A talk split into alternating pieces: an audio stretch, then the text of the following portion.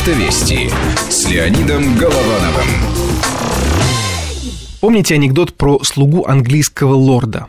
«Сэр, сегодня ваша жена была со мной особенно холодна». «Да, Джон, она и при жизни не отличалась темпераментом». Вот Део Джентра. Она и при жизни, так сказать, когда еще носила имя Шевроле Лачетти, не была особо азартной. А уж теперь... Изначально, 10 лет назад, эту машину звали Део Нубира. Потом у нас и на других рынках ее переименовали в Шевроле Лачетти, но теперь продавать перестали, хотя до сих пор выпускают и в Индии, и в Китае, как Buick XL. А к нам она вернулась как Део Джентра узбекской сборки. Причем, благодаря нашим таможенным правилам, автомобили из солнечного Узбекистана не облагаются в России ввозной пошлиной. И стоит у нас Джентра дешевле, чем Лачетти, около 400 тысяч рублей. За такие деньги вы даже нормальный Логан не купите – даже «Шевроле Кобальт», разве что «Ладу Гранту». А ведь «Лачетти», то есть «Джентра», автомобиль классом выше. Формально это так называемый гольф-класс или сегмент C+, по европейской статистике. В него входят и Volkswagen Golf, и Ford Focus, и Chevrolet Cruze, например.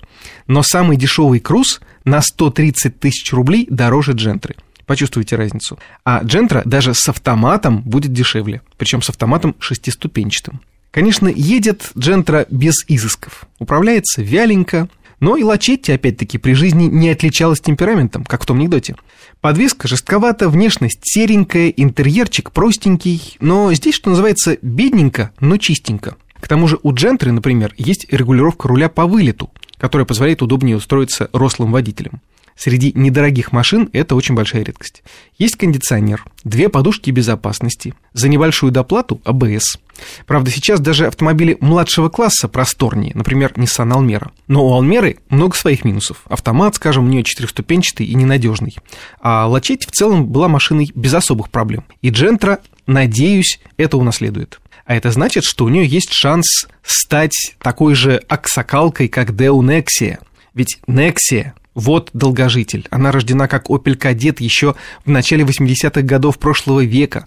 До сих пор выпускается в солнечном Узбекистане. 30 лет прошло, а все еще в строю.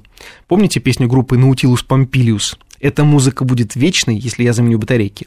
Вот судя по тому, что узбеки регулярно заменяют старушки Nexi и батарейки, например, сейчас хотят сделать очередной рестайлинг и тоже АБС поставить, то на вечность Nexia явно претендует.